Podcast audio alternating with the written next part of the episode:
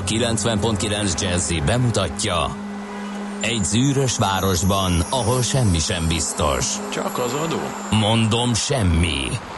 Ahol a kisbefektetőket senki sem védi meg a tőzsdei kilengésektől, és a sikátorokban leselkedik a kíméletlen hozamgyilkos.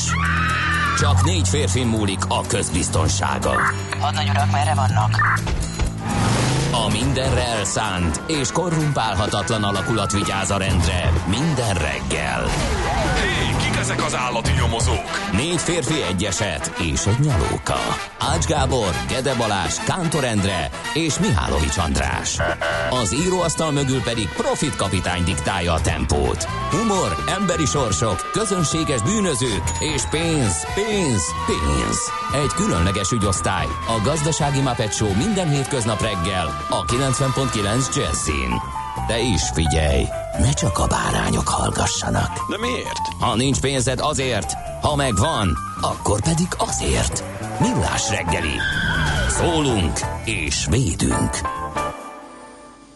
Drága barátaink, hát nagyon köszönjük, hogy ma reggel is velünk ébredtek. Ez a Millás reggel itt a 90.9 Jazzy Rádión Ács Gáborral. És Mihálovics Andrással eljött ez a nap is. Ne. Hihetetlen. De Itt, itt Elfáradt. van. Kicsit szomorúak is vagyunk, legalábbis Igen, én. én is Hogy véget ér. összebarátkoztunk. Én Igen, úgy jó. érzem, Igen. hogy mindenkinek kötelező lenne egy hetet non-stop a másik ö, műsorvezetővel lenni, hogy egy kicsit kicsit mikrobiológiailag, emberileg, szakmailag összecsiszolódjon. Igen, Mert engem- ez a váltógazdálkodás, ez nem alkalmas arra a nagy rohanás mellett, hogy megismerjük egymást, Így van. Megszeressük egymást, és, és, és békében a szakmai tudásunk legjavát nyújtva vezessük a műsort. Persze ez komoly fölkészülést is igényel, tehát azért nekem a pszichiáter segítségére erre a hétre, hogy Maci kollégával Majd add meg, egybe, azért add meg a mindenképpen, számát, de hogy mert nekem a levezetéshez lesz szükségem. Tehát az, Aha. mindaz az elfolytott indulat, azok a ki nem mondott gondolatok, azokat most nekem fel kell majd dolgoznom. Képzeld el, amikor már épp úgy voltam vele, hogy most már nem lehet Hogy nem probléma. jössz be többé, mert nem bírod tovább. Nem, fölébredtem, Ja. és, és azok a elfolytott rossz érzéseket sem éreztem minden reggel, megjelent bennem, amikor ránéztem a beosztást, illetve mert tudtam, hogy kivel fogok én itt találkozni. Olyan problémák merültek föl, hogy komoly, komolyan meg kellett velük birkózni. Például nem száradt meg a gatyám, amit a ma- mai napon Akkor ma Donald kacsába vagy? Csak nem tűnt fel? Ö, nem, vizes, Jó, vizes jó. sortban sikerült, mert hogy az, Az, utána jövők fogják alternatívával- értékelni a széken Ez eh, ki van a találva, pocsolyát. ki van találva. A zacskót terítettél magad alá? Hol? A, a gringóban? Ja, hogy a gringóban? Nem, nem. Most, de Oda hát én is. a rádiós stúdióra Ja, fókuszáltam. rádiós, ja, a rádiós stúdióra. fo- Um, szár, um, rövid, rövid, rövid szárítást um, abszolváltam, és Igen. még éppen belefértem abba az elrendelt időbe, hogy becsúsztak abba az egyperces intervallumba, amelybe tőled se a csak hogy beérkezik a időben a munkahelyére, illetve a mi ez a korán kelés közti résbe a pontosan érkezésbe sikerült eh, beslisszannom. Úgyhogy eh, összességében nehezen indult, nehezen indult, de nagyon boldog vagyok, hogy újra itt lehetek veled, és eh, mindezt, mindenféle fölmerült nehézség ellenére tudtam abszolválni. Úgyhogy eh, ebből már csak egy igazán optimista péntek tud eh, szerintem. Én is így érzem. kisülni. És képzeld el, megint jazzy volt a gringóban. A gringó sofőrök jazzit hallgatnak, és ez Drága ez tök szíveim, jó, megyen ez meg a jó, és legkis ez- ez lelketeket, minden- annyira rendesek Mindenkit tényleg. és tényleg tök jó, hogy beülsz, és kíváncsian várod. Bekapcsolod a rádiót, én tehát már teszt jelleggel is, és nagy többségben a jazzy szól benne. Nagyon jó. Én meg Nagyon, uh, jó. időről időre kapok, képzeld el, um, hát hogy is mondjam, csak uh, ismeretlen hallgatóktól, tehát hogy személyesen nem ismerjük egymást, és megtalálnak a népszerű közösségi oldalon, ahol oly sokat lógok. Mint idéznék gondolatot. Szeretném megköszönni a reggeli műsorotokat, évek óta nagy örömmel hallgatom, sokat tanultam és tájékozódtam tőletek, mindig feldobja a napomat, amikor a mikrofon mögött vagy te is. Szeretném, ha tudnád, nagyra értékelem a munkátokat, az intelligenciátokat és a humorotokat, további sikereket kívánok hozzá, és hogy ö- ti is örömeteket lejjétek benne.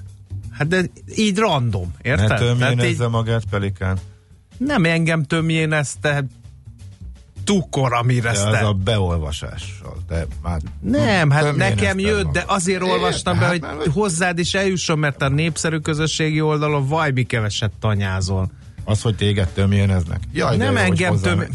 Egyszer említettek meg, miközben négyszer téged is De tömjéneztek. neked küldték. Neked szól. Hát mert én vagyok hajlandó válaszolni. Te egyetlen egy hallgatónak nem válaszoltál még egész életedben. Vigyázz, törékeny a Ez így béke. ebben a formában erős Törékeny túlzás. a béke. Nem, ez így ebben a Ne, azoknak, túlzás. akik fizettek, azoknak válaszoltál. Mit fizettek? Hát mit Egy tudom én? nekem? Vagy hogy? De ez nem egy működik. fapados repülőjegyet, nem tudom, mit fizettek. Én nem voltam nem. ott. Most azt várod, hogy én bizonyítsam be a visszaéléseidet? Hát nem tudod, úgyhogy Hát mert nincs még bizonyítékom, de majd lesz. na, hát próbálj. Na, e, drága barátaim, azért mindenképpen e, két dolgot e, ide tűznénk. Először is, hogy e, megvan a második e, női aranyérmünk. E, nagyon-nagyon e, gratulálunk az úszóinknak. Igazán szép teljesítmény, amit csinálnak. Figyelj, muszáj... Aranyérmünk. Mint Igen, ha a siker- közünk lenne. Igen, én Ah, például- falra mászom. Én például, értsd meg, hogy ez egy társadalomban teljesen normális. A postás kiviszi a levelet, te itt ülsz és rádióműsort vezetsz, a pék megsüti a kenyeret, a kukás elviszi a, a, a, a szemetet, kapás boglárka meg világbajnok lesz. Mindenki Igen. csinálja a munkáját, ennyi. Kapás Érted? boglárka. És ezért a sikes közös. teljes- Igen. Így van. Igen. Szenzációs De ha teljes- kapás boglárka negyedik lett volna, akkor közünk nem lett volna hozzá. De én nyilván. Ez a akkor is. magyar hozzáállás. Én akkor is. Egesít. Ott áll egy ország az Ja. úszók mögött. Az mögött, igen. Amikor a dobogó Igen. legfelső fokán állnak, abban a néhány percben ott áll meg, ott állunk mögött. siker közös. Igen. Ja. A Jó. kudarc az övék. Na, e, mi a közös még itt, amiben kéne beszélnünk? Ja igen, az elmúlt e, időszak e, egyik legnagyobb e, marketing blamája, az, az, az, az belefér? Mert ugye itt Marketing beszélgettünk róla. blama. Hát most már én visszavettem az év legröhelyesebb marketing baklövése kifejezést marketing blamára. E, Mármint a, hegymá, a hegymászós. A hegymászós, igen. Én ez, na mond, jó. Nekem ez Na, kicsit túlzás. ám, Kérek, kérem szépen, a következő történt, ugye ez is egy nagy sikerünk, minékünk magyaroknak, hogy a mi Föl fiunk, akarsz, föl akarsz pénteken így van, hogy a mi fiunk Suhajda Szilárd feljutott az egyik legveszélyesebb himalájai hegycsúcs a K2-nek a csúcsára. Ez eddig oké, okay, örömködés, stb. stb. Palac stb. nélkül. Uh, ja, igen, oxigénpalac nélkül, ami különösen emeli a, az ő teljesítményének a rangját, mert ugye palackkal gyakorlatilag már boldog-boldogtalan felmászott a himalájai hegycsúcsok. hát nagyon. azért Hát láttad A azt, hogy- K2-nél ez is egy erős túlzás. Nem mindegy. De, jó, Nem. igen.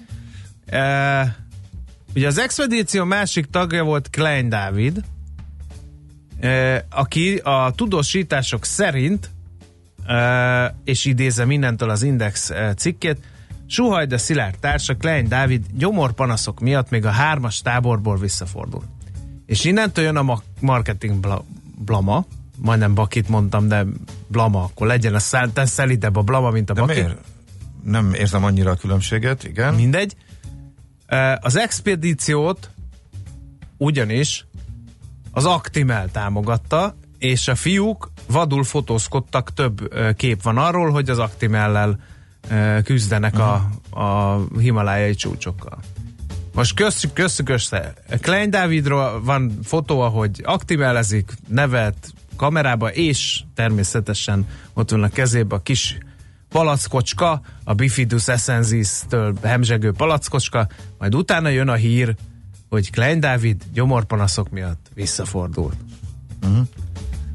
Hát ez minimum megmosolyogtató, nem lennék, Szerintem megmosolyog- nem lennék sem a szponzor, sem a szponzoráltak De helyében. nem, Most, nem, hát mert bl- blama talán nem, nem jó szóra, tehát én szerencsétlen. Szerintem nagyon Szerencsétlenül jött ki. De Hát mindig még ezt mondod, hogy szerencsétlen, mi- véletlen egybeesés. lehet nevezni, De, de persze. tényleg, tehát, hogy a, a, az említett úriembert minden bántás nélkül azért most már tényleg feljuthatna egy csúcsra, nem?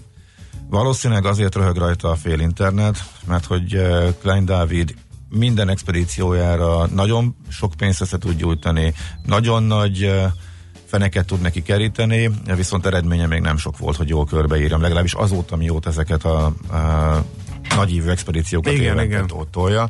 De most ugye ez, ugyanez, most A, az említett terméket gyártó multi azért az expedíciót támogatta, és az expedíció most sikeres, Sikeres volt, volt, mert hogy az, hogy nem mindenki Hallottál, a föl, szerecsen része- mosdatás, De most én nem a szerecsen. ezek- mosdatás hazai apostol nem, vagy ezek, apám, ezek, de ezek, tényleg. Ezek a tények. Attól még nyilván vicces, hogy De té- na, most már azért csak téged is elkap ennek az ízlelgetted, ez a Nem. bifidus eszezis, hogyha- visszafordult. hogyha ezt Figyelj, Gábor, és nem rádióbarátom mo- mo- mondod Na, el, hogy hát végre, Dáviddal a hegyen, annak ellenére, hogy mit Igen. evett, akkor nyilván vicces. Na, persze. de figyelj ide, egyébként meg, egyébként meg, és tényleg komolyra fordítva szót, nekem ezzel egyetlen egy bajom van. És ugye, és nagyon sokat beszéltünk már szponzorációról, hogy ez egy, ez egy külön üzletág, ehhez fel kell készülni, a szponzornak, a szponzorádnak, ki mit ad, letisztázni, stb. stb. És ez rámutat egy nagyon fontos dologra, hogy a szponzorátnak ki kell szolgálni a szponzorát, Igen.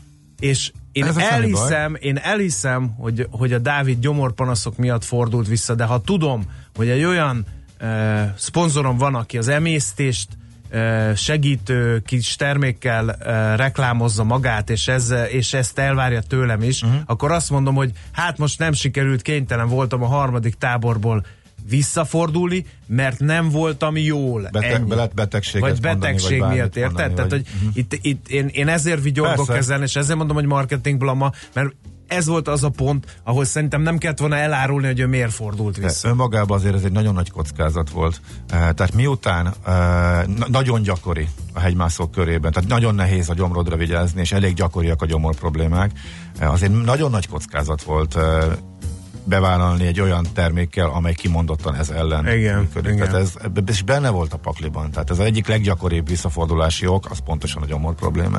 Én nem Tehát voltam elég meredek, elég meredek húzás volt. Igen, ez így. És hát, igen, Na mindegy. Dávid lehetett volna. Igen, kicsit körültekintőbb, így amikor, van. amikor ezt Így van. nyilvánosságra hozta, úgyhogy ez a, a helybe mentnek a tipikus esetének is Igen, felfogható. igen. Igen. Na, Isten értesse az Annákat és az Anikókat, mert nevük napja vagyon ma, éljenek ők, jó sokáig jó egészségben. Uh, aztán még néhány uh, dátumot ide olloznék, ami július 26-ához köthető. 1908-ban például ezen a napon alakult meg az Egyesült Államokban a Bureau of Investigation, azaz az FBI. Aztán 1953-ban pont ezt a napot választotta Fidel, hogy megostromolja a Moncada laktanyát, ami Kubában a forradalom kezdetének számít, és évről évre nemzeti forradalmiság napja ként ünneplik. Nem tudom, hogy most is ünneplik-e még, mert most, hogy Biztos. Fidel nincs közöttünk, már lehet, hogy nem akkor a varázsa ennek az 1953 7. hó 26-ai dátumnak. Na, Néhány születésnapost George Bernard Shaw ír származás angol író Nobel-díjat is kapott ő 1856. Július 26-án született uh, Stanley Kubrick, amerikai filmrendező 1928-ban született ezen a napon, és akkor jöjjenek a a rockerek, Mick Jagger, angol rockénekes, a The Rolling Stones tagja 1943-ban született a mai napon, Isten éltese elpusztíthatatlan a pasi. Most már az elmúlt ö, két naptár évben szá- számos öregecskedő rockert hallgattam végig, és hát be kell látnom, hogy Mick Jagger náluk idősebben sokkal nagyobb színvonalú színpadi teljesítményre képes. Mert Axl Rose-nak elfogyott a hangja, Bon Jovi-nál is érezni, hogy már nem az a az a lendület, nem az az erő van a hangjában, ehhez képest Mick Jagger pedig hát ugye berohangálja a színpadot, és mindent megtesz, pedig már apámnál is idősebb. Aztán uh, Kiszti Hunt Helen Mirrennek, Emmy díjas angol színésznő, ő, én nagyon szeretem a szerepeit is, meg ahogy ő megformálja ezeket a szerepeket, ezért uh, olloztam őt ide. És Roger Taylor is ma ünnepli születésnapját, igen, ő a Ne. Queen együttes dobosa. Van hmm. Queen, meg van Mick Jagger. Addig keressél még, én itt szaporítom a szólót. Valamelyik lesz. Igen. Aztán 1964-es évjáratú Sandra Bullock amerikai színésznő, a lánya szomszédból, ugye mindenki csak így emlegeti. Uh, aztán az isteni Jason Statham, aki ugye a kupak lerúgással vétette észre magát, és ebből egy óriási internetes hype alakult ki, már boldog-boldogtalan kupakokat rugdal műanyag palackokról, és végül, de nem utolsó sorban az egyik eh, kedvenc nőként, az egyik kedvenc színésznő, mert a szerepeiért annyira nem voltam oda, főleg mikor ilyen vámpiros filmekbe játszott, mert azokat Na ki ő? viszonylag visszafogottan szeretem. Két Angol szín, nagyon, nagyon. Úgyhogy e- ezeket a hölgyeket és urakat ünnepeljük ma, meg persze azokat a hölgyeket és urakat, akik hallgatnak bennünket, és ma van a szüléknap, szülőnapjuk, úgyhogy büszkélkedhetnek, hogy két Beckinsale-lel, Helen Mirrennel, vagy éppen Mick Jaggerrel és Stanley Kubrickkal születtek egy napon. Na vajon ki fog énekelni? Stanley Kubrick. Igen. Következzen egy zene a Millás reggeli saját válogatásából. Tisztelegjünk!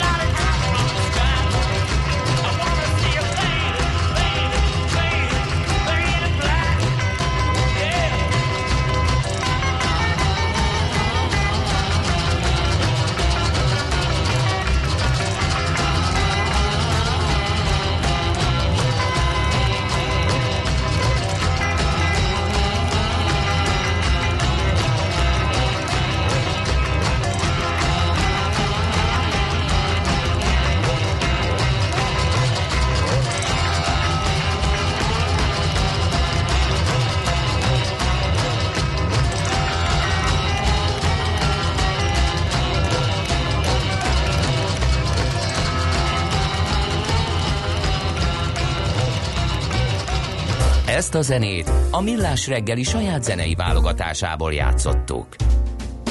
Hát drága Ács Gábor barátom, hát minden meg van bocsátva az elmúlt 30 év álmok futása.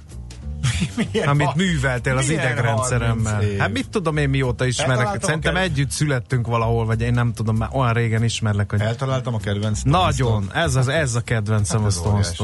Hát tényleg, gratulálok, Az a köszönöm szépen. Lenyomoztam, és annyira a kedvedben. Erre bármikor felpörgök. Tehát amikor azt látod, hogy amikor azt látod, érted, hogy már egy kicsit belefásultam a műsorvezetésbe, orvul húzd be, és minden megvan, bocsánat. Jó. Jó. Hát csináltam már ilyet másik dalokkal, csak ugye miután megszereztem ezt az információt, gondoltam, hogy így barátságunk kicsúcsosodásaként a hét utolsó napján, mikor együtt toljuk, akkor ezt feltétlenül Mm. kell venni. De még lesz, még, még, még, még fogok neked kedveskedni. Igen, nagyon kedves vagy. Um, lapszemle, ugye? Itt tartunk. Csak gyorsan. Kedves Maci, árulj el, kérem, mi az a viaszos anyag, amit az almákról szoktam lekaparni, mennyire káros vagy sem, szükséges az almán vagy sem. Nem Eh, mondta, hogy ez most jött. Most jött ebben a másodpercben. Biztos, ami biztos tessék levakarni, az egy ilyen viaszos valami, ami védi a barnulástól, meg a nem tudom micsodától. Szerint biztos vagyok benne, hogy nem káros, de azért az alapszabály az a mi gyerekkorunk óta, a múlt század 70-es éveinek eleje óta az, hogy a gyümölcsöt mindig meg kell mosni. Ha meg kell mosni, akkor ez valószínűleg lejön. Ha nem jön le, akkor biztos vagyok benne, hogy a szigorú élelmiszerbiztonsági szabályok szerint ez nem lehet káros az egészségre. Na, de hallgatói üzenetekről majd később nézzük, mit írnak a lapok. A világgazdaság címlapján kihívás elé állítja a cégeket a fehér gallérosok fluktuációja című Egy cikk. újabb zseniális Ugye? címadás, igen. Béremelés- Vissza a 70-es, Igen. 80-as években. Na, címadások, termelési óriási. Béremeléssel általában elejét vetik a vállalatok a fluktuáció növekedésének, ám az egyéb kompenzációk, a munkakörülmények és a vállalat fizikai elhelyezkedése legalább ennyire fontos az alkalmazottaknak. Bár a fizikai dolgozóknál csúcsosodik ki a munkaerőhiány, de a fehér galléros alkalmazottak gyakori elvesztése is nagy gondokat okozhat. A szellemi foglalkoztatottak ugyanis a kapcsolati hálójukat, a felhalmozott szervezeti tudást is magukkal viszik, ráadásul Bonyolultabb munkakörökben a betanítási időszak számottevően hosszabb, mint a kék galérosoknál, ezért a kieső bevétel is nagyobb, mint a fizikai dolgozók esetében. Hát köszi. Na, aztán ennél lényegesen veretesebb téma, hogy, um, Hogy óriási- körvonalazódik a óriási volán változat. integráció, az Jaj, nem? nem, Nem, nem. nem kör, még mindig, kö, ez körülbelül 15 éve körvonalazódik, de az a baj, hogy még mindig a körvonalazódásnál Nem, tartunk. nem, nem, nem, nem, most nem erre mondtam. Jó. Van ennél sokkal fontosabb hír, csak gondoltam, hogy amíg te ezt Azt vizsgálják, hol lehetnek a... 21 év után távozik Szőke Zoltán a barátok közből. Szerintem ezt Breaking. nem fogod tudni überelni. Én nem tudom, én figyelj ide, most leteszem a nagy esküt, de tényleg, hogy egy rohadt részt nem láttam az említett sorozat, de tényleg. Persze. Komolyan mondom. Se az elején. Nem, az Se elején a sem. közepén. Nem, nem, nem, tényleg nem. Na, a Nem volán... tudod ki az a Berényi Miki? Hát nyilván tudom, mert úgy tolják Hát olyan akkor- szinten az összes szereplőt, hogy az összes valóságsóban, tévéműsorban barátok közt Tildája szerepel. Most Tilda már Jó, tudom már, az nincsen. Rég nincsen. Na, mindegy. látod? Na, én, én sem nézem nem, ez soha, kedves hallgatók, készünk fel, hogy a volán integrációt soha az életbe, soha az életbe tartottak. nem tudjátok meg. Berényi Miklósnak búcsúbulit tartottak, kérlek szépen. Elege lett a szerepéből, ezért mondott fel. Erre, ezt próbál düberelni a volán, volán integrációval. Az, azon töprengenek a volánbusznál, hol legyenek a régió központok. A Szolnok, Budapest, Szombathely tagozódás a legvalószínűbb. A központosítás nem jár minden esetben budapesti vezetéssel, mivel fontos üzemek és telephelyeknek fenn kell maradniuk. A helyi önkormányzati tulajdonban lévő társaságokat nem érinti a beolvadás. A szocó csökkentése révén megmaradó pénzt a volánbusz vezetése a munkavállalók bérének emelésére költeni.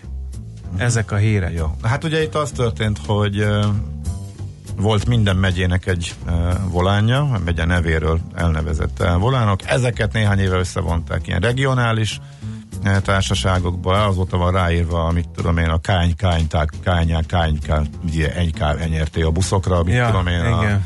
a Zalavolán helyett, meg a Borsod volán helyett, és akkor most az egészet összevonják, mert amit nyilván annyira sikeres volt néhány megyénként, hogy akkor most országosan kell, de ez elég hülyén néz neki, hogyha az Alágerszegi telephelyet Budapestről irányítaná. Igen. Jó, értjük. Honnan hallottam én ilyet? Már miért? katasztrófa védelemnél így van ám, hogy felhívod a 112-t, és akkor a szombathelyi, vagy nem tudom melyik izé csöng, és akkor a szombathelyről riasszák a budapesti, nem tudom én miket. Tényleg? Igen.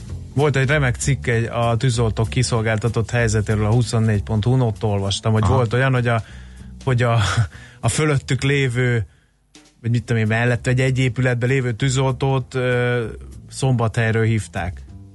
Hogy menjen már le két szintet, mert hogy ott van baj. Aha. Valami ilyesmi sztori dereng. Na Na mindegy. figyelj, menjünk tovább, mert hogy ha, Az ha még van fogy. valami rendkívül fontos Nem, és nem, én a sajtóban, azt- akkor- Ja, jó, én nem láttam Meg- a népszavában se semmit. Uh, ugorjunk, és akkor, uh, mert hogy még, ú, ez tök jó, jó, de jó volt ez a dal. Hú, örülök neki, hogy ismét fel, felbukkan, és utána gyorsan még a tőzsdét toljuk.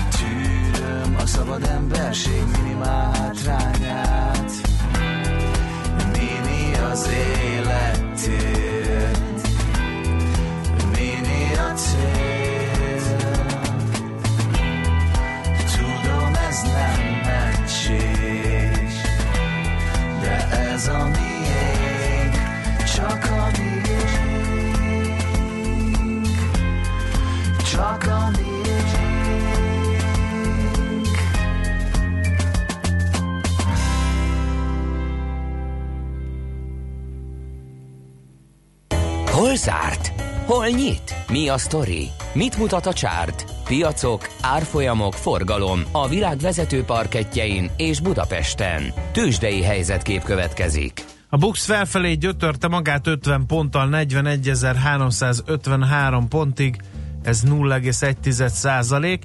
Méghozzá a Richternek köszönhető egyértelműen ez a teljesítmény, mert mindenki más mindent elkövetett, hogy visszarántsa mínuszba a Budapesti értéktőzsde mutatóját, de a Richter majdnem 3 ot erősödve 5150 forinton fejezte be a kereskedést.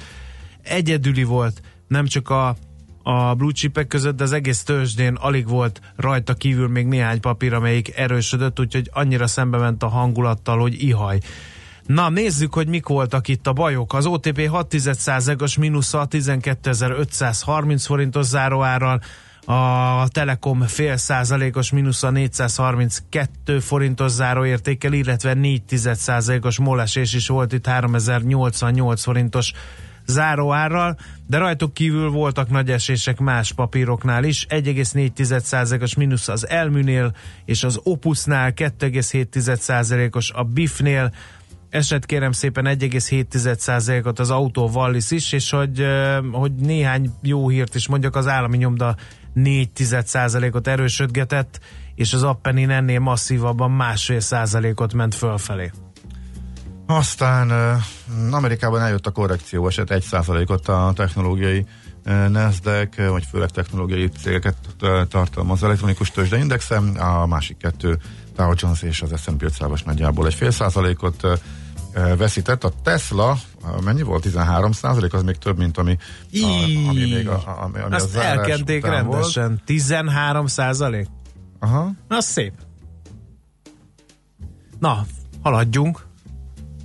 Uh, jó, azt mondja, hogy uh, mi volt még uh, a Facebook jó eredményt produkált, és mégis esett 1,9%-ot, aztán Európában nem volt nagy meglepetés az Európai Központi Bank részéről, a Vizer egyértelműen jó eredményt produkált, és a befektetők örültek annak, hogy a cég közölte, hogy fölpörgeti a növekedést azért, mert hogy bemegy azoknak a helyére, akik gyengülnek. Megnevezett három céget is, a Tarom, Lot, és a harmadikra nem emlékszem. Majd előveszem, úgyis vissza akarok egy pár mondat erejéig térni rá majd a papados rovatban is, hogy igazából pont az történik, amit itt már évek óta, nem évek óta, de mondjuk hosszú hónapok óta időnként elemezgetünk, hogy ez a modell ez működik, és nyilván a Vizernek nagy szerencse az, hogy Airbus flottája van, és a Boeingos cégek is kicsit Nehéz helyzetben vannak, akik maxot rendeltek, ugye a Ryanair például kénytelen visszavenni, sőt törölgetni járatokat a téli menetrendből, meg a jövő nyarat is visszavenni géphiány miatt, mert ugye ezek még mindig a földön vannak, úgyhogy ezeknek a helyére bemegy a vízer, és most reagált is az árfolyam, és kiment szerintem majdnem történelmi csúcsra, de lehet, hogy történelmi csúcsra a londoni tőzsdén. Eh, Úgyhogy eh, erről is beszéltünk, hogy ez eh, benne volt a pakliban, úgyhogy kicsit meglepte a, a piacot az, hogy egy ilyen helyzetben merészen bevállalják. A múltkor nagyon konzervatívan nyilatkoztak egy negyed évvel ezelőtt, most viszont bátornak tűnt ez a bejelentés, és ezt díjazta a tőzsde is. Tőzsdei helyzetkép hangzott el a Millás reggeliben. No, néhány hallgatói üzenet. Azt mondja, hogy teljesen természetes, hogy mi nyerünk, és ő veszít. Nem magyar, több tanulmány bizonyítja, hogy minden társadalom így működik, ez is építi az összetartozás érzését érde, mondja egy hallgató. Aztán András Gábor nagy előnye veled szemben, hogy ő futó, ergo egy rendes ember, aki sokat segít az utazni vágyognak. Legyél te is Gábor, írja Tomika. Egy túrost, kedves Tomika, nem leszek Gábor. Nem, nem, soha. Örülök, hogy ilyen jól szórakoztok a marketing blamán, de hogy de méltatlan, hogy de méltatlan, hogy ez érdekesebb, mint Szilárd csúcs teljesítménye, írja Zoli. Nem, Szerintem nem. Szerintem Szerint- ezt most nagyon félreértetted. Mhm. Agyon fényeztük Szilárdot, igyekeztünk is, és tényleg egy az egyik legnehezebb csúcs, és tényleg oxigénpalasz nélkül még a. Gábor is mondta, hogy az mekkora sportteljesítmény. A leggázabb öregedő rockstar az Iggy Pop, miért nem szól neki valaki, hogy nagyon gáz, amit és ahogy csinál? Hát ez egy másik dimenzióból Ez érkezett, hiszen Mindenki- mindenki hózsanázza az Iggy De Popnak még a, a teljes... sajtó is, Igen. aki ott volt, még, Igen. még az általában nagyon Úgyhogy kritikus ez, sajtótermékek ez is. egy beugratós üzenet, és nem lehet valós. Jó reggelt, kedves Maci, áruljál kérem, ja, a viaszos anyagról beszéltem, eh, ez eddig oké, okay. akkor eh, a rádióműsor vezető az fehér galléros vagy kék? Jó van. Legyen. E, jó, jó, igen, Igen. igen, tetszett ez az SMS. Igen, igen. Jó a kérdés. Az ács az nagyon tud szerecsen mosdatni, meg kimagyar, megmagyarázni, kimagyarázni, ez a létem eleme, meg az ellenkezés. Persze, igen. Cseperről Gödöllőre gyorsan kellemes időben fennakadás nélkül lehet közlekedni. Tegnap láttam Nyuszit, írja a boldog szerelmes Jaj, után. de csak jó. a rendkedvéért, mert majdnem, de csak majdnem felejtettük Egyszer el. fotóz már le egy nyuszit és küld el nekünk. Olyan Igen. kíváncsiak vagyunk. No kérem, akkor még egy, szeretném felköszönteni kislányaimat névnapjukon, mert sajnos az Anna főnévnap mellett mindig kimaradnak a Nanetta és az Anna Róza.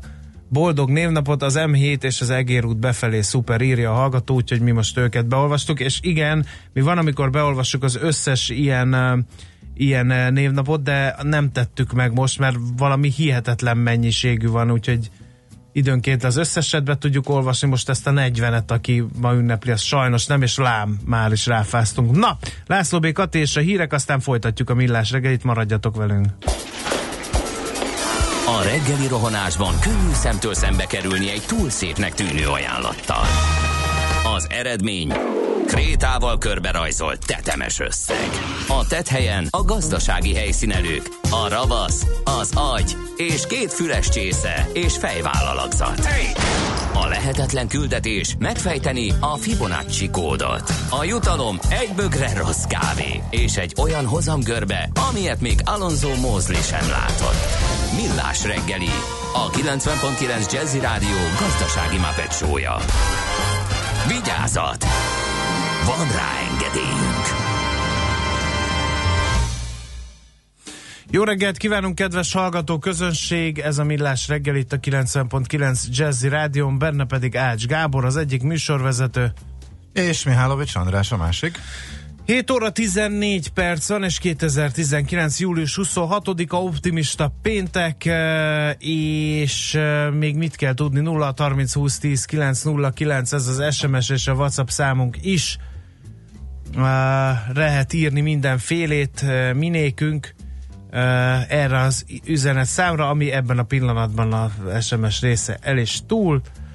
Tűnt itt nekem, bravo. Na mindegy, akkor, hogy most mi, mihez kezdjünk, 0 30 20 10 9 et mondtam, Ács Gábort mondtam, a dátumot mondtam, hát akkor Szerintem miután az a nagy helyzet, hogy um, a Interjú alany interjú, interjú alanyunk nem veszi fel a telefont, hogy most még próbálkozunk két percet, és akkor addig zenéljünk szerintem, jó? Most talán ez a legcélra hát ha gondolod én mert, hogy izgalmas témákkal, akkor mindenképpen. majd utána, majd utána. Ja, de még egy... egy De adjunk egy esélyt még, hogy okay, hát, ha, oké. aztán uh, utána legfeljebb megcseréljük az interjúkat.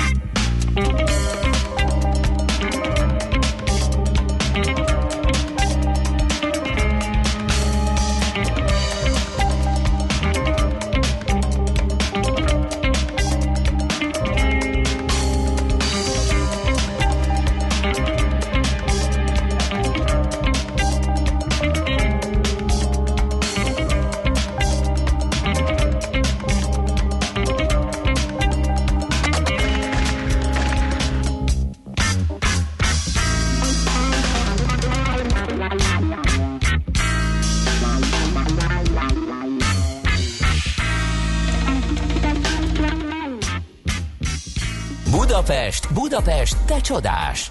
Hírek, információk, érdekességek, események Budapestről és környékéről. Hát a hétvégén lesz uh, idén nyáron az utolsó Szabi híd rendezvény, úgyhogy uh, Tömör Miklós a Város és Folyó, azaz a Vajó Egyesület elnökét tárcsáztuk magáról a kezdeményezésről, meg hogy mi lesz ott a hétvégén. Szerbusz, jó reggelt kívánunk! Jó reggel, szervusztok! No, hát ez egy, ez egy remek kezdeményezés, az egyik szívünk csücske mindenképpen. Uh, hogy jött az ötlet? Menjünk vissza a kezdetekhez. A kezdet az uh, 2016-ra nyúlik vissza, amikor egy villamos felújítás miatt, a fonódó villamos felújítása miatt uh, lezárták a hidat. Budán épült a, a villamos, és ezért nem lehetett át, áthaladni sem gépjárművel, sem villamossal a hidon, és egy hónapon keresztül nem volt semmilyen forgalom a, Szabadsághídon, és az emberek pedig elfoglalták egyszerűen a hidat. Erre nem kellett túl sokat bíztatni őket, egy darab Facebook esemény elég volt ahhoz, hogy, hogy egy, egy hónap folyamatosan különböző rendezvények, piknikek, jóga, meg nem tudom, mindenféle program legyen, amit önszervezőben megcsináltak az emberek. De ehhez még nem volt akkor közöttök?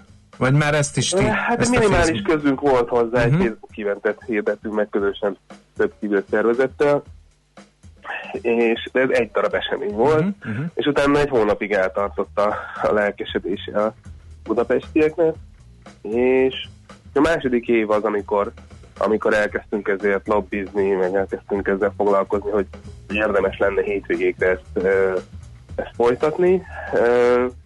Mennyire Dél-Amerikában- volt ez egyszerű? Ezt azért, mennyire volt ez egyszerű ez a lobbizás, mert hát ugye az autósok, a, a, ugye azt lehet tudni, hogy a hivatali rendszer az nem szokott ilyen e, forradalmi ötletleket olyan nagyon könnyen befogadni, e, nyilván mindenki félt attól, hogy mi lesz akkor, hogy lesz ott a, e, hogy lesznek az illemhelyek, hogy lesz a szemétszedés, tehát hogy nyilván ilyenkor mindenféle jogszabályok, paragrafusok előkerülnek, hogy. Igen, igen, ezt ki kellett találnunk ezt a rendszert, hogy ez hogyan tud működni, tényleg a, a forgalomtechnikától kezdve a különböző infrastruktúrális háttérig, gondoltuk tényleg WC-re, meg személyszedésre, áramlatra, egy csomó minden háttér dolgot ki kellett találnunk, és, és kidolgoztunk egy kampányt erre, hogy bedobtuk a médiába, hogy, hogy, hogy ez lesz, meg mit gondolnak erről az emberek, és, szerencsére olyan, olyan fogadtatása volt ennek, tényleg hetekig erről beszélt a sajtó 2017-ben, hogy, hogy egyszerűen nem tudott visszalépni az önkormányzat, mert nem tudta azt mondani, hogy ez nem lesz, mert az emberek akarták. Uh-huh. Szóval ez most is látszik, hogy hogyha kimegyünk bármelyik hétvégén most a Szabi hídra, azt a hídra, hogy, hogy, hogy igény van.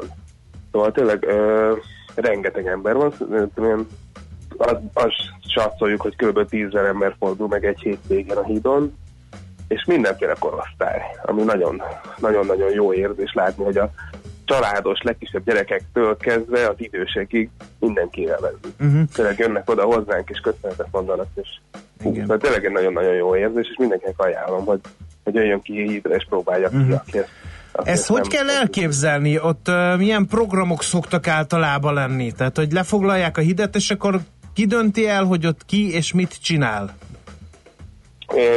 Mi azt mondjuk, hogy, hogy ez egy önszerveződő dolog. Mi, mi biztosítjuk a koordinációját a hídnak, biztosítjuk az infrastruktúrát, és bármilyen programot befogadunk. Nem bármilyen, de, de azért programok 99%-át befogadjuk, amit hoznak. Lehet jelentkezni, van erre egy ilyen formanyomtatvány, vagy egy ilyen internetes form, ahol, ahol beírjuk, milyen programot szeretnék, kb. hány számít, kell-e hozzá áram, mi kell hozzá, mekkora terület kell hozzá, és ezekből mi összesakkozzuk azt, hogy, hogy egymás mellett olyan programok legyenek, amik, amik, amik nem ütik egymást, amik kiegészítik egymást, esetleg egymás után következve hasonló stílusú zenekarok, és, és így áll össze egy ilyen nagyon-nagyon divers program. Hogy a mostani hétvégén például egy óriási jogával indul, ami, ami a Szabi hídnak az egyik szimbóluma lett, amikor, amikor több száz jogás elfogadja az egész hidat. Ezzel kezdünk most szombaton 8-kor, de például vasárnap reggel pedig egy, egy szentmisével, egy katolikus szentmise lesz. Szóval egy teljesen divers az egész, Uh-huh. és utána pedig vasárnap az egész záró esemény pedig egy, egy klímaváltozásra felhívó performance. Tehát így minden, minden véglet van, és közte pedig a leg, legkülönbözőbb koncertek, színházi előadások, cirkuszi előadás, ö, nem tudom, irodalmi felolvasás, Uh-huh. művész, koncert, vagy bábelőadás, hogy így, így előttem van a program, és így Uh-huh. Próbálsz szemezgetni belőle, igen. E, és egyébként a programok folyamatosak, vagy, vagy úgy van, hogy, hogy megvannak hirdetve az időpontok, és egyébként pedig azért Szabi híd a Szabi híd, mert lehet oda menni beszélgetni, piknikezni, stb. stb.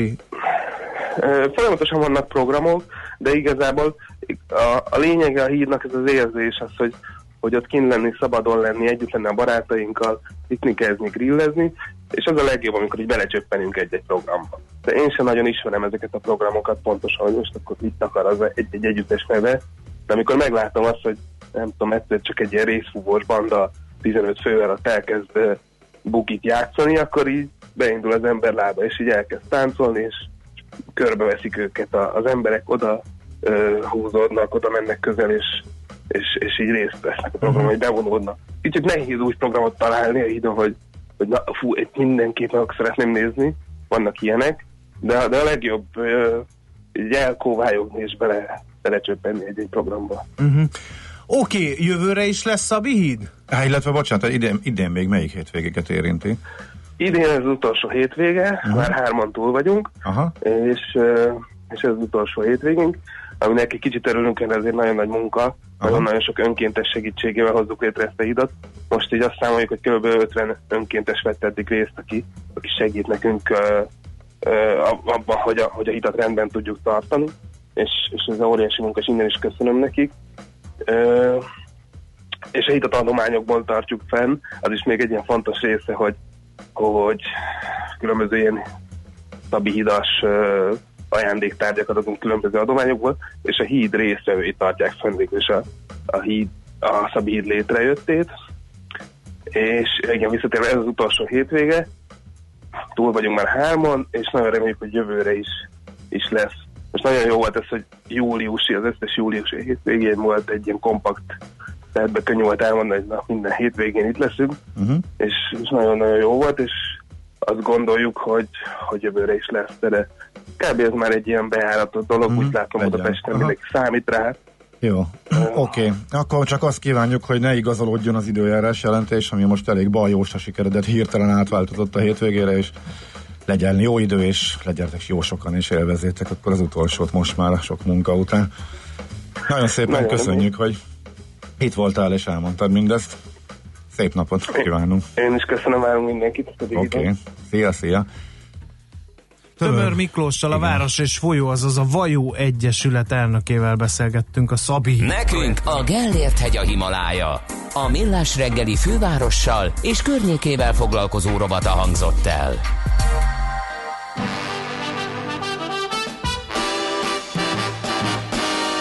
Edmundo nunca sabe bem o que faz.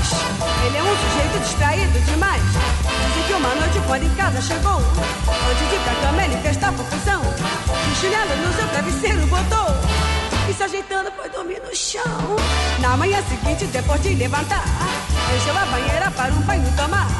Foi para a cozinha e tratou o roupão. Mexeu como quer.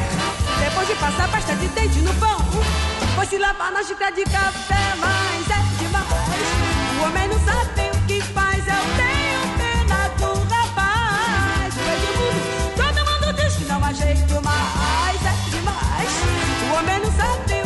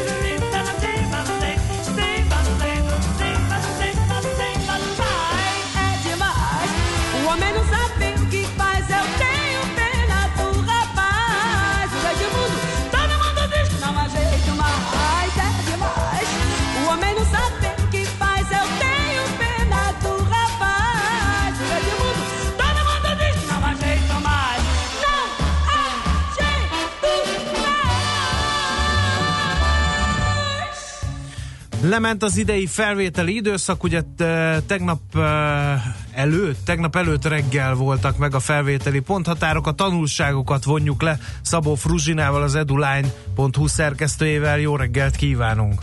Jó reggelt kívánok! No, a legfontosabb kérdés, hogy a statisztikák szerint csökkente a felsőoktatásba jelentkező és felvett diákoknak a száma.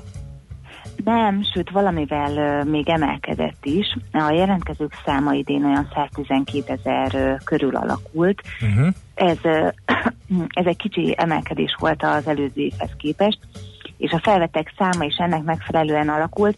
Ö, 79 ezer, körülbelül 79 ezer diákot vettek fel egyetemre vagy főiskolára, ez is egy ilyen 3 ezres növekedés az elmúlt évhez képest.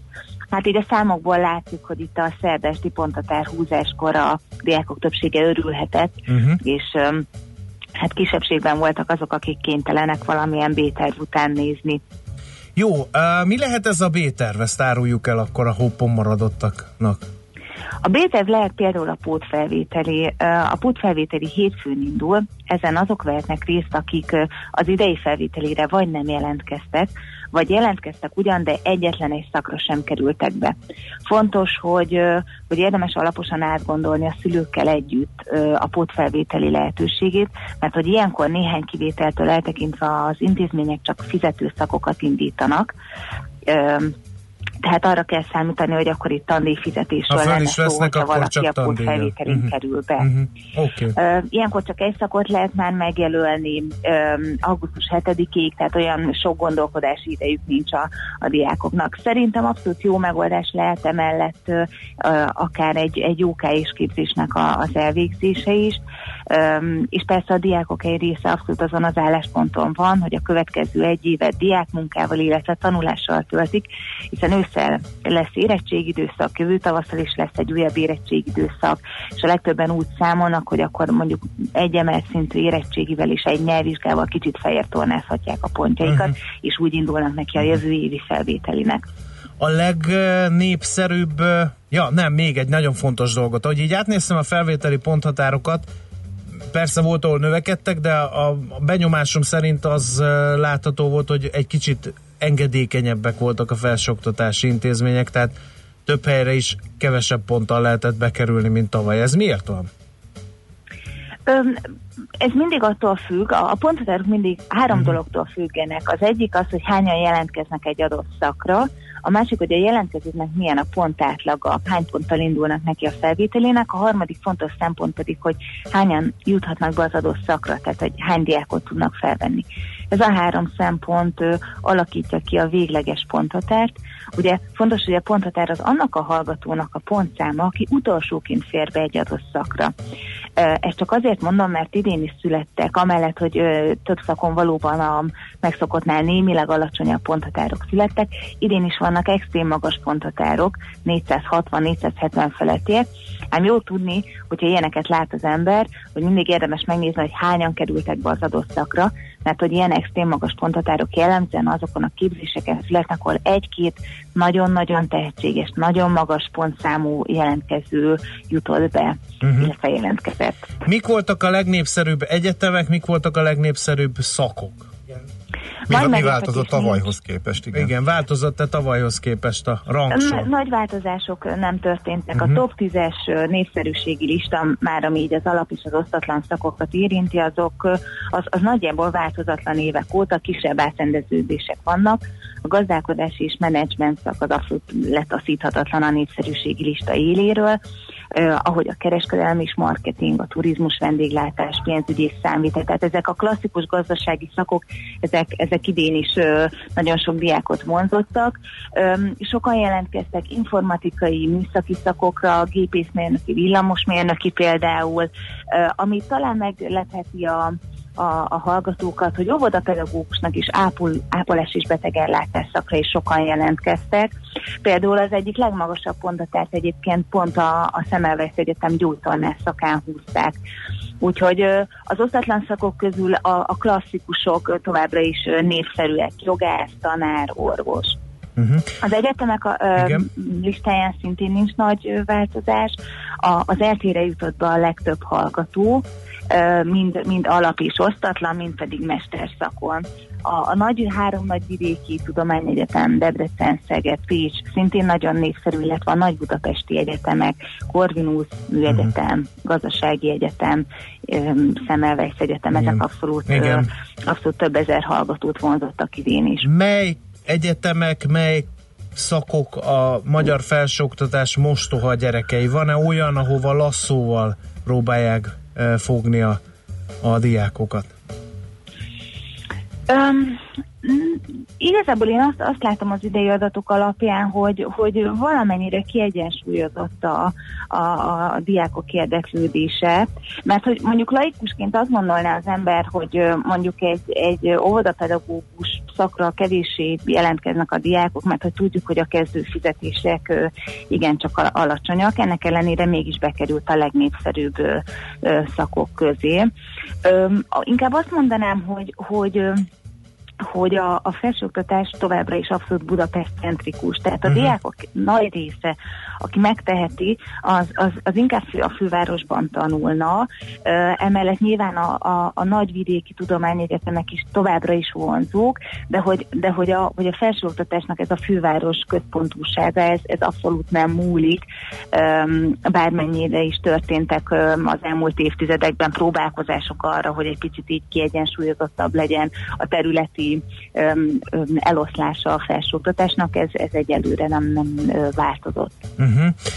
Uh, hát nagyon szépen köszönjük az információkat, és hát akkor jó munkát, mert nektek ilyenkor nagyon sok dolgotok van, van bőven téma, Így van. amivel Így van. lehet foglalkozni. Köszönjük, hogy itt voltál és elmondtad mindezeket. Szép Én napot! köszönöm. Szia! Sziasztok! Szabó Fruzsinával, az eduline.hu szerkesztőjével vontuk meg az idei felvételi időszak legfontosabb tanulságait. Műsorunkban termék megjelenítést hallhattak. És visszatértek! Újra velünk az éterben a Soul Session első, legjobb és megismételhetetlen legénysége. Bogyó Tamás és Fekete Tamás. És hogy ez mit jelent? Több tízezer hangfelvételt a soul és a funky műfajából. Itt találjuk a legtöbb ritkaságot, és itt találjuk a legértékesebb bakeliteket is. Sőt, exkluzivitásokat mind zenében, mind információban. Tehát ezen a hétvégén ismét a lemezjátszók közé csapunk, és minden szombat este 7 órától újra az éterben a Soul Session. Ne maradj le Magyarország első és egyetlen igazi szól műsoráról. Külföldi papírok, devizák, magyar részvények, minden, ami befektetés, és amire aznap érdemes figyelni. Hotspot piaci körkép az Erste befektetési ZRT szakértőivel a Millás reggeliben. Ha azonnali és releváns információra van szükséged, csatlakozz piaci hotspotunkhoz minden hétfőn és csütörtökön 3.49-kor. Ja, és ne felejtsd a jelszót Profit nagy P-vel. Reklám Gyönyörű lett az új fürdőszobánk. Mindig öröm ide belépni. Bizony.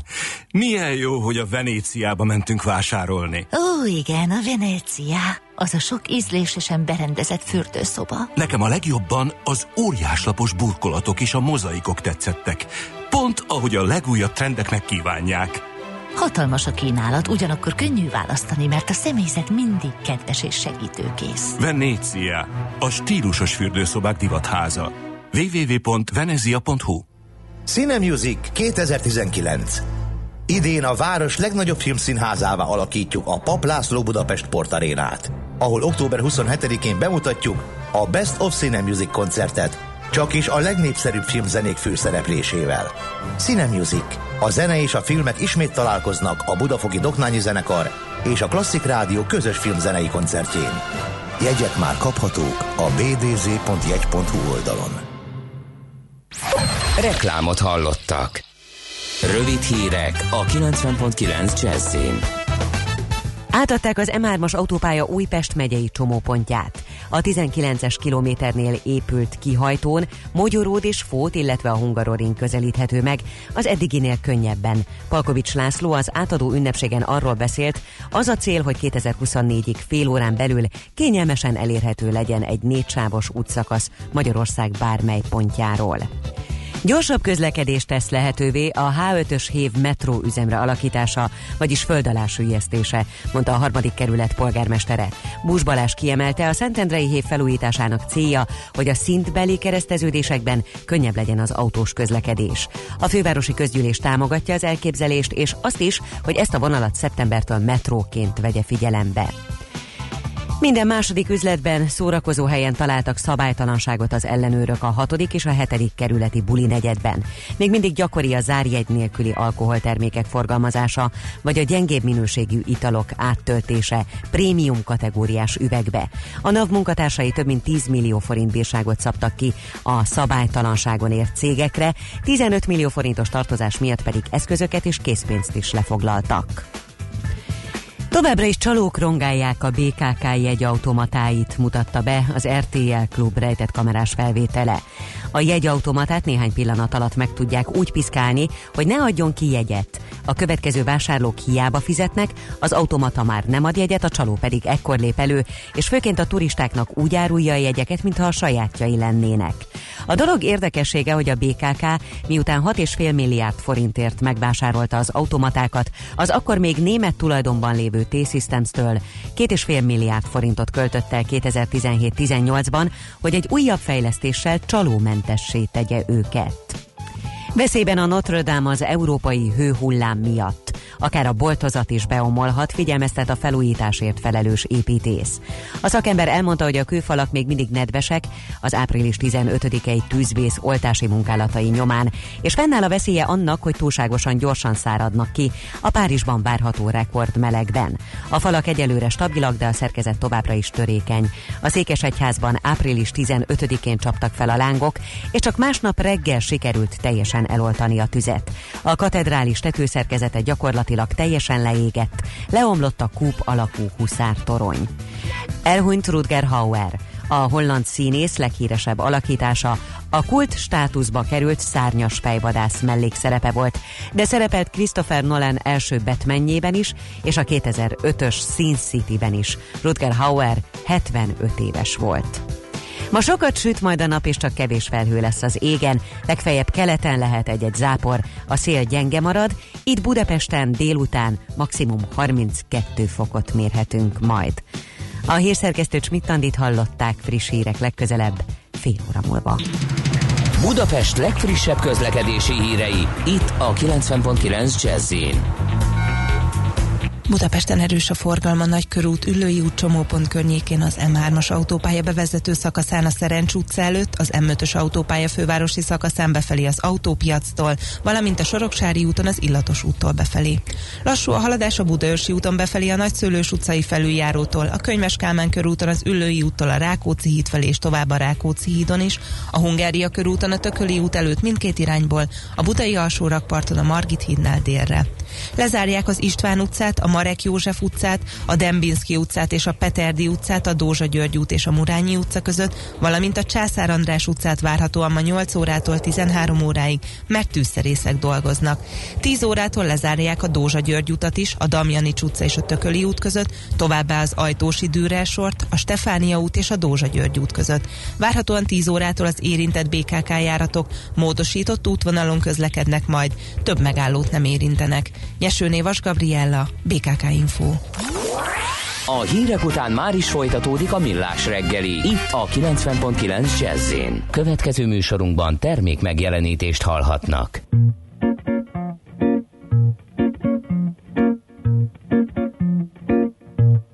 Quand j'étais petite,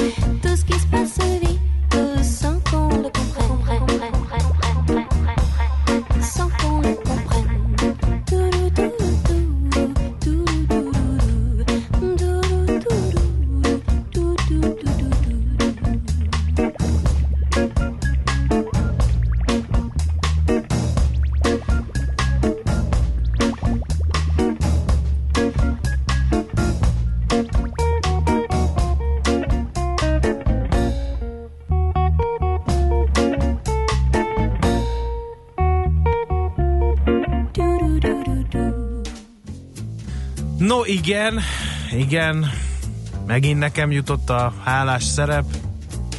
Tegnapi hírek mentek le. Mondhatnám, hogy ahol fát vágnak, hullik a forgács, meg ilyeneket, de nem mondok ilyeneket. Erkultuk, nem kicsit, nagyon.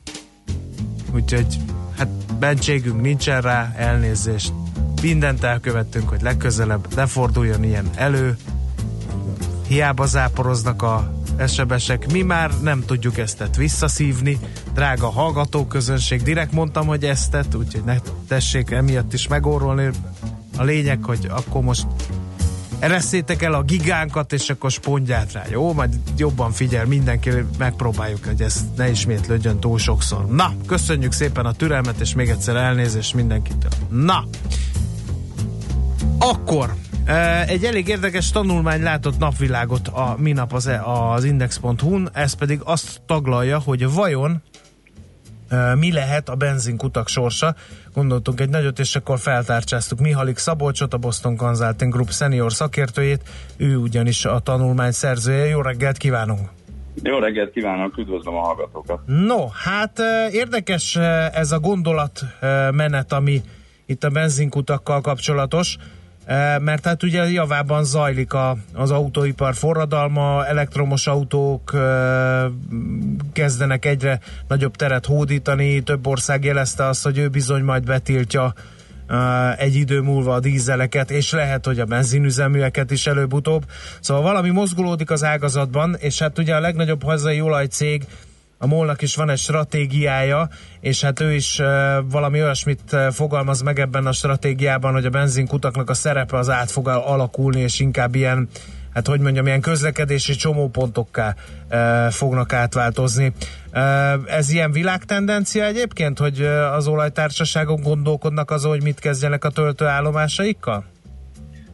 Ez alapvetően egy világtendencia, bár azt gondolom, hogy vannak olyan olajtársaságok, akik ezzel komolyabban foglalkoznak, és vannak olyanok is, ilyen például ugye a MOL, uh-huh. és vannak olyanok is, akik inkább a fosszilis energiák termelésében látják a jövőt, és nem is kell ugye messzire menni, mert ugye például Ausztriában megyünk az ÖMV is ilyen, de természetesen ugye itt ez a töltőállomás hálózat, az mindenkinek egy nagyon fontos megoldandó problémája a jövőre nézve. Uh-huh.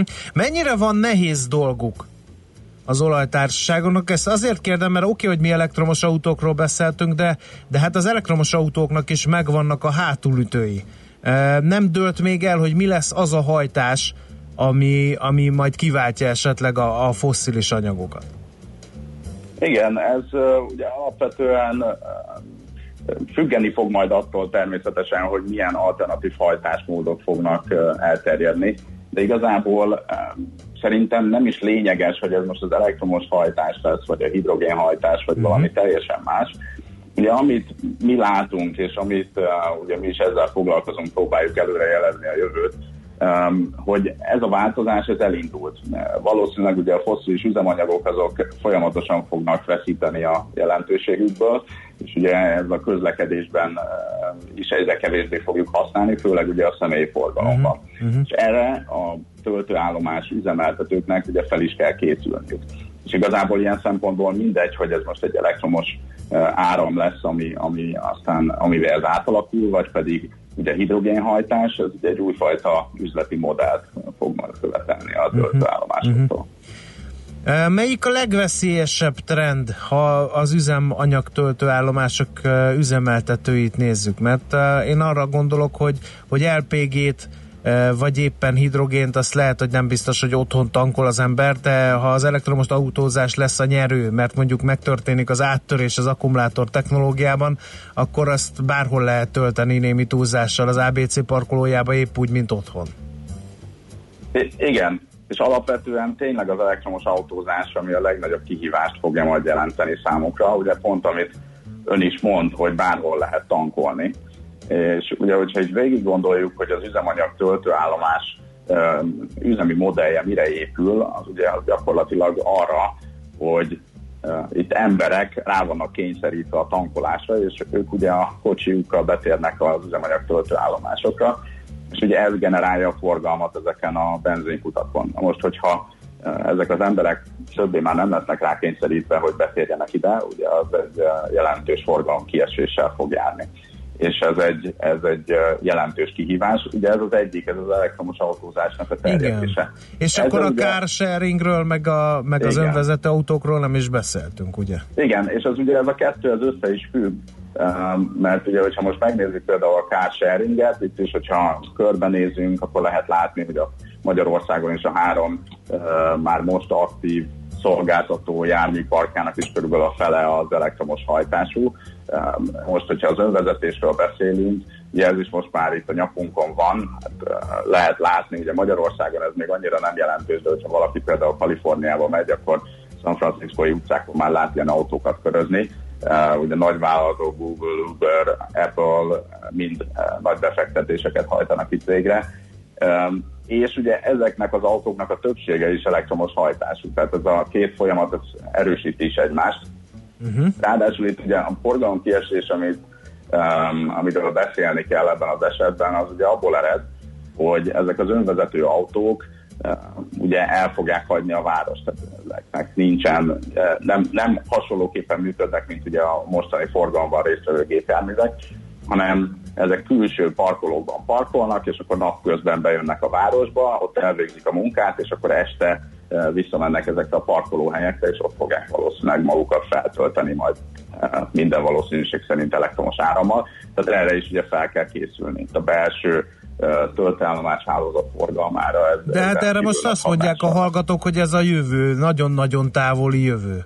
Van a Boston Consulting Groupnak valami dátuma a fejében, vagy a munkatársainak a fejében, hogy ez mikor következhet el? Mert ez nem mindegy, ugye ez határozza meg, hogy mennyi idő van felkészülni. Igen, hát mi, mi ezt úgy gondoljuk, hogy a következő 10-15 év az kritikus lesz.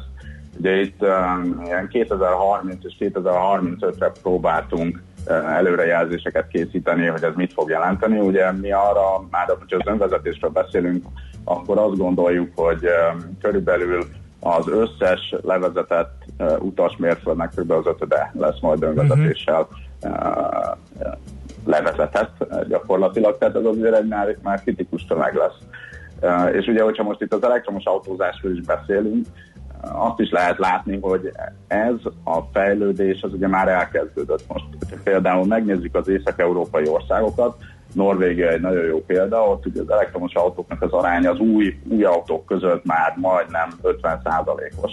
Uh-huh. Um, és, és ez egy rendkívül nagy uh, arány. Ugye ez Magyarországon ez kb. 3,5 százalék, de folyamatosan nő. Most ez ugye 2018-as adat, most uh, ha megnézzük például az első negyedéves 2019-es adatokat, akkor már ez az arány az 4,9 százalék. Tehát folyamatosan ugye ez, ez egy gyorsuló folyamat, Aha. um, ami aztán majd elvezet oda, hogy uh, először kisebb része, aztán nagyobb része fog uh, ugye a fosszilis üzemanyagoknak átterelődni az elektromos vagy valami másféle alternatív üzemanyag uh, irányába. És tessék mondani, miért néznek ki most bizonyos töltőállomások úgy, mint egy szatócsüzlet?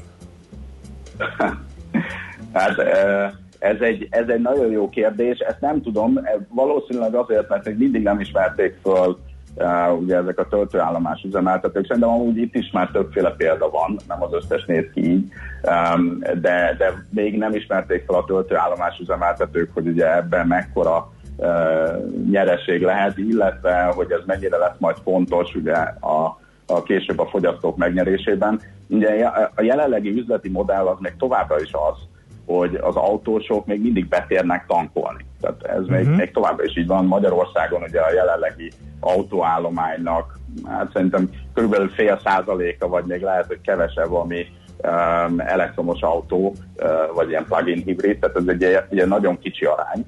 Uh, ez azt is jelenti, hogy, hogy itt Magyarországon ugye még nem, nem vagyunk rákényszerítve, úgymond, hogy, uh, hogy ezeket a trendeket kövessük.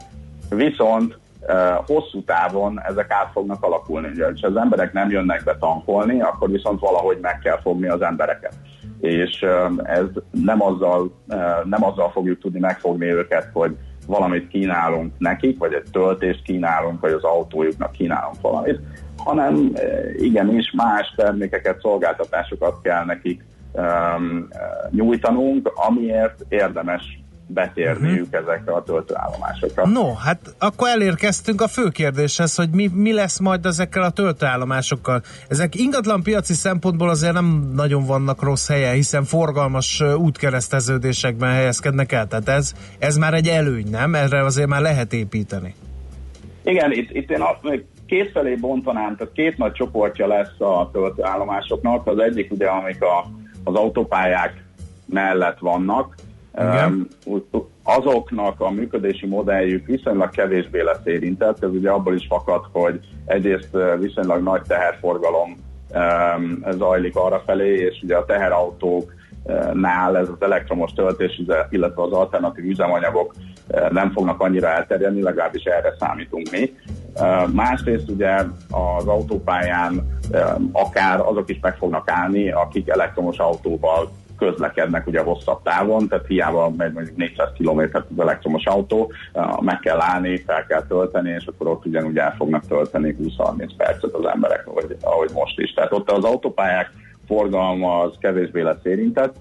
Ami nagyon meg fog változni, az a városi töltőállomásoknak az üzleti modellje. És uh, ugye itt sokféle, sokféleképpen, uh, sokféle irányban elindulhat ugye, különböző fejlesztés. Ami biztos, hogy a töltőállomás üzemeltetőknek újfajta eh, bevételi forrásokat kell eh, generálniuk, és ugye ez eh, több irányból keletkezhet. Egyrészt ugye mindenképpen javítaniuk kell a, a tankolási élményt. És itt ugye el fognak indulni különböző lojalitási programok, amik majd próbálják az embereket még jobban megfogni, illetve a, a, a utakra irányítani. Itt vannak olyan szolgáltatások is, a közel is dolgoztunk már ilyenekben, például üzemanyag házhoz szállítási szolgáltatás, az, az olyan helyen jelentős, ahol mondjuk nagyon hosszan kell sorba állni az üzemanyag töltőállomásokon, uh-huh. ott például fizetnek az emberek ezért.